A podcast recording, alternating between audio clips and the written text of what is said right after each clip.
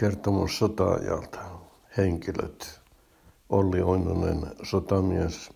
Aino Oinonen, hänen vaimonsa. Vasili, venäläinen sotavanke. Rakkonen ja Rönkkö, sotapoliiseja. Ensimmäinen kohtaus tapahtuu Oinosten kotona. Se oli niitä aamuja, joina unet käyvät toteen. Aino Oinonen näki yöllä unta kahdesta hiihtäjästä, jotka tulivat metsän reunasta ja kuputtivat oveen. Siihen Aino heräsi. Hän ravisteli miehensä herrelle ja sanoi, joku koputtaa oven. Mies kömpi ylös ja avasi oven. Ovella seisoi kaksi sotilasta hiihtoasussa. Kummallakin oli pistooli vyöllään. Toisella miehestä oli koira. Miehet työntyivät sisään kutsua odottamatta ja kopistelivat lumet kengistään porstuan mattoon. Siihen jäi kanssa lunta. Minä olen Rahkonen. Tämä tässä on rönkkö, isompi mies sanoi. Olemme sotapoliiseja Miran toimituksessa. Oletteko te Olli Oinonen? Rahkonen kysyi. Olenhan minä, Olli vastasi. Aino oli noussut sängyn reunalle istumaan. Hän oli vetänyt aamutekin päälleen kalpeana ja vapisevin käsin. Mitä te minusta tahdotte, Olli kysyi. Te tulette mukaamme, Rahkonen sanoi. Tulkaa sovinnolla. Sitten hän kääntyi Ainon puoleen. Olen pahoillani, että herätimme teidät, mutta nyt on sota. Isänmaa on vaarassa. Meillä on käsky viedä miehenne kuulusteluun. On syytä epäillä, että hän on auttanut vihollista. Sitten Ollille. Pukekaa lämpimästi. Mukaan vain henkilökohtaiset tavarat. Rahkonen yritti hymyn tapaista. Lähdetään pienelle hiihtoretkelle, hän sanoi. Vaimoni on raskaana, Olli sanoi. No, pidetään sitä kiirettä. Rouva pääsee nukkumaan, Rahkonen sanoi. Aino katseli pelokkaan näköisenä koiraa, jota Renkkö piteli. Se oli kookas susikoira. Koira ei tee pahaa, Renkkö sanoi Ainolle. Se on koulutettu. Onko teillä koiraa, Renkkö jatkoi. Mutta hoksasi sitten, niin olisihan se Kaijo haukkunut. Aino ei vastannut mitään. Hän liikkui kuin unessa. Haali koko miehensä tavaroita. Olli seisoi avuttomana keskilattialla. Minulla on asiaa pihan perälle, Aino sanoi. Minä tulen saattamaan, Rönkkö sanoi. Siellä on pimeää. Rönkkö auttoi takkia Ainon päälle, laittoi kenkiä hänen jalkaansa. No menkää jo siitä, Rahkonen kiivastui.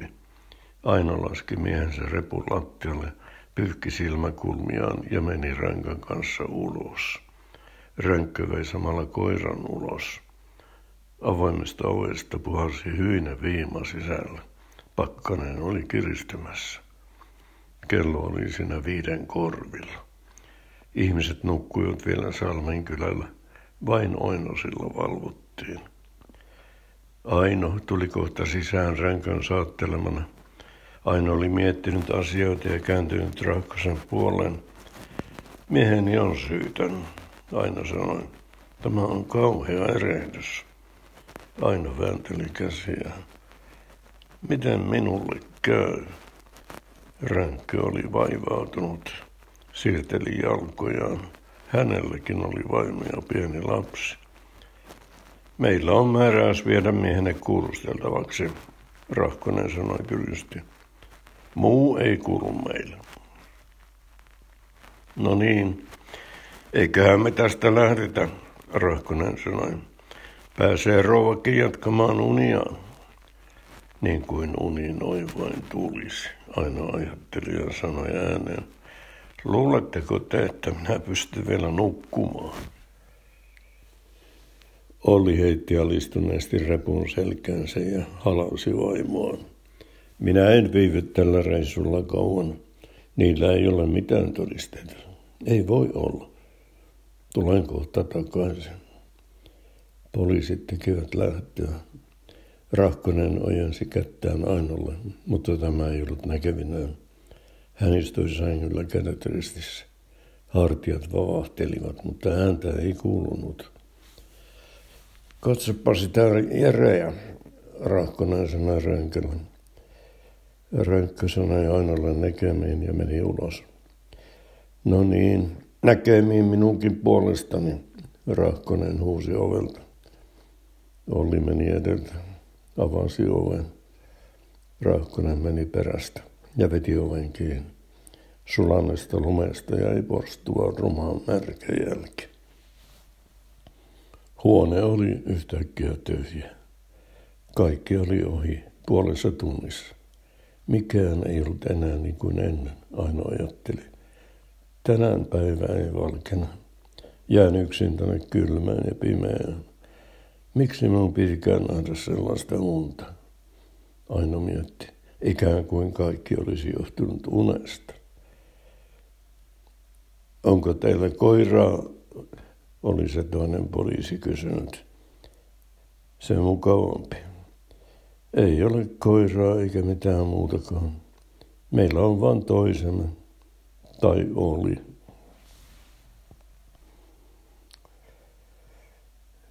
Seuraava kohtaus.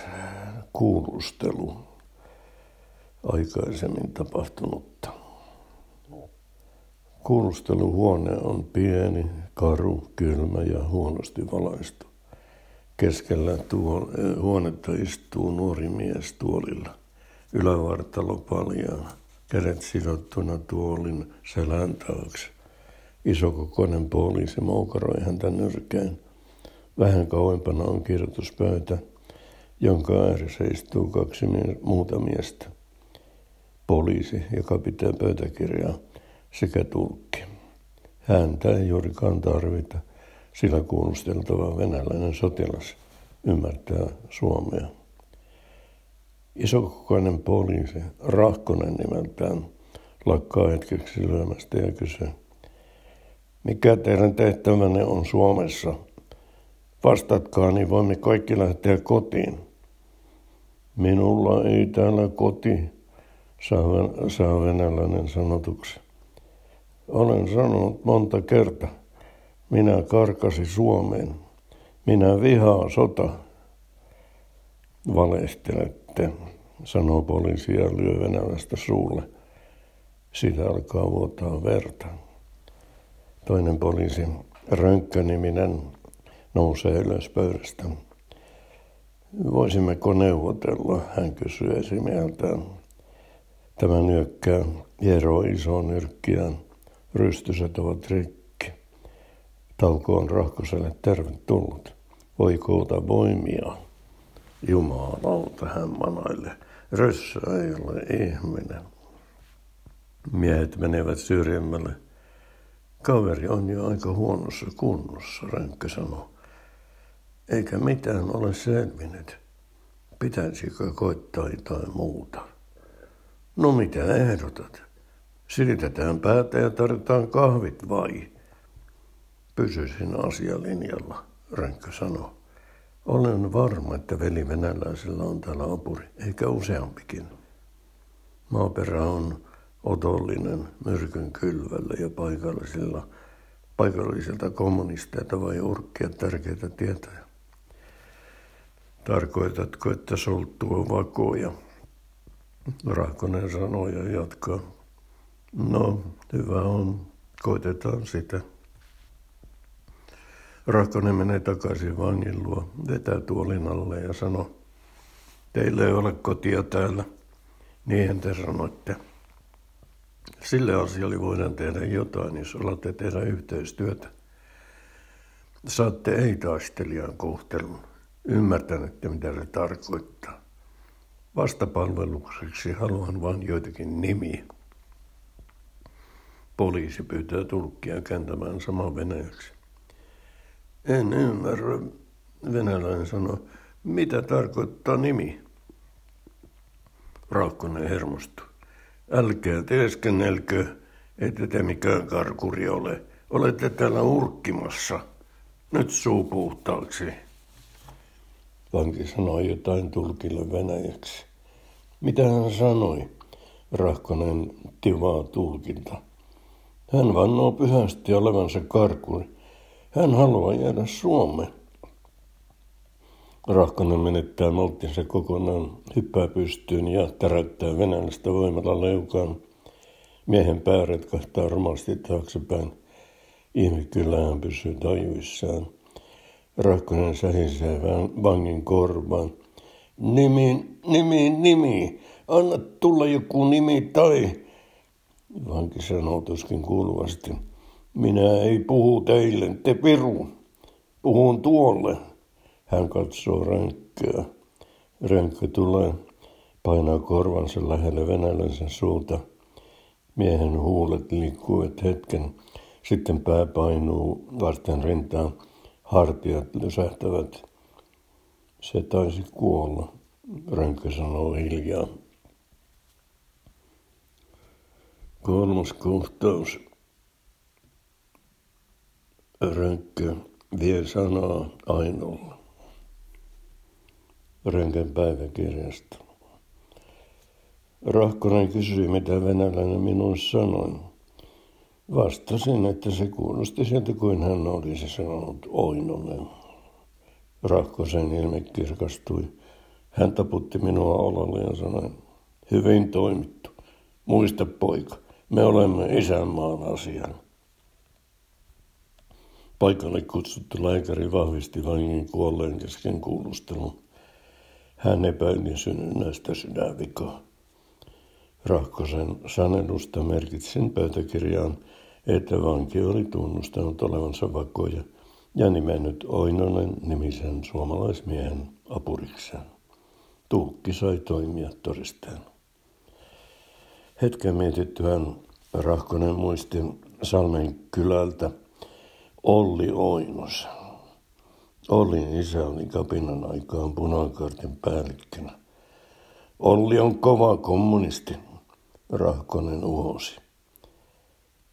Saman päivän iltana Rahkonen ja minä saimme käskyn hakea Oinonen kuulusteluun. Matkaan lähdettiin yöllä, kuten tapana oli. Tavoitimme Oinosen kotoaan. Pidätettäessä hän ei tehnyt vastarintaa. Tänä aamuna pidettiin alustava kuulustelu, jossa todettiin, että oli ajettain päällä Oinosen auttaneen vihollista. Oinonen päätettiin pitää toistaiseksi vangittuna. Minä sain tehtäväkseni saattaa päätös vangitsemisesta pikimmiten rouva Aino Oinosen tietoon. Hiihtelin hiljakseen Salmenkylälle päin ja kävin mielessäni läpi parin viime päivän tapahtumia. Ajattelin aina Oinosen hätää ja nuoren venäläisen surkeaa loppua, johon olin osa syyllinen. Syyllisyyden taakka painoi harteillani. Katselin uutta lunta, joka ohti puhtaana ympärilläni. Tunsin olevani kuin pieni likainen tahra isolla valkoisella lakanalla. Vihasin itseäni ja vihasin sotaa. Se tekee ihmisistä raakalaisia. Rahkonenkin, joka oli ennen itse rauhallisuus, muuttui sadistiseksi pedoksi. Lähestyessäni Oinosten taloa mieleni valtasivat pahat aavistukset. En oikein ymmärrä, mistä ne tulivat. Tuntui vain, ettei tämä voinut päättyä muuta kuin huonosti. Aavistukseni osuivat oikeaan. Aino Oinonen löytyi tuvan lattialta kuolleena. Hän oli surmannut itsensä. Pöydällä oli lyhyt viesti. Rakas Olli, olen tehnyt kauhean teon. Lapsi, jota kannan, on erään Vasilin. Hän on karannut Venäjältä Suomeen. Sinä et ole häntä tavannut. Näin on paras. En kestäisi aiheuttamaani häpeää. Toivottavasti voit antaa minulle anteeksi. Jää hyvästi. Sinun aina.